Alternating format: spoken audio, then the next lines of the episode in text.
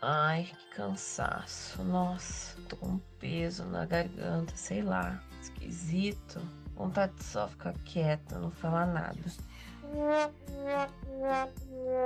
Já se sentiu assim? Yes! É para te explicar tudo sobre cansaço vocal que eu tô aqui hoje. Sou Maiara Guedes, fonoaudióloga da Suporte Fonoaudiologia. Vem comigo para mais um momento Quick Fono!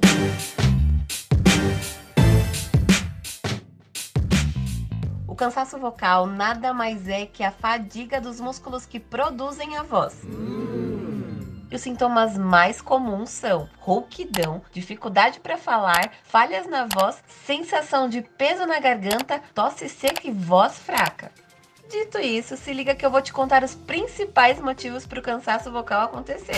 O primeiro é a falta de hidratação.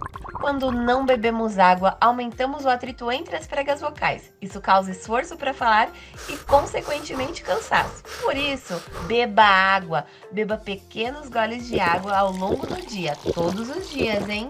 O segundo motivo é a falta de descanso. Quando não fazemos o repouso adequado, o corpo e a voz protestam.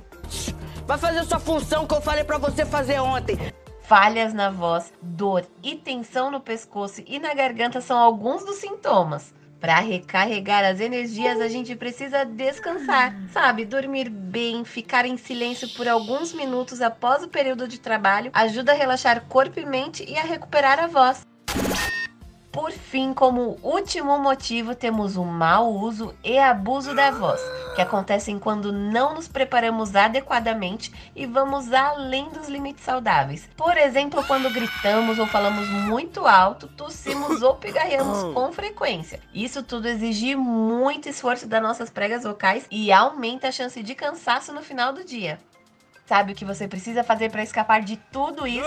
Aqueça e desaqueça sua voz diariamente. Além disso, fale sempre com um volume de voz confortável. E caso sinta muita necessidade de pigarrear ou tossir, coloque um gole grandão de água na boca e engula com força. Isso com certeza vai te ajudar. Ah, e se esses hábitos forem frequentes, fique de olho, hein? Pois eles podem ter alguma causa específica. Por isso, chame a nossa equipe para um atendimento e consulte um otorrinolaringologista.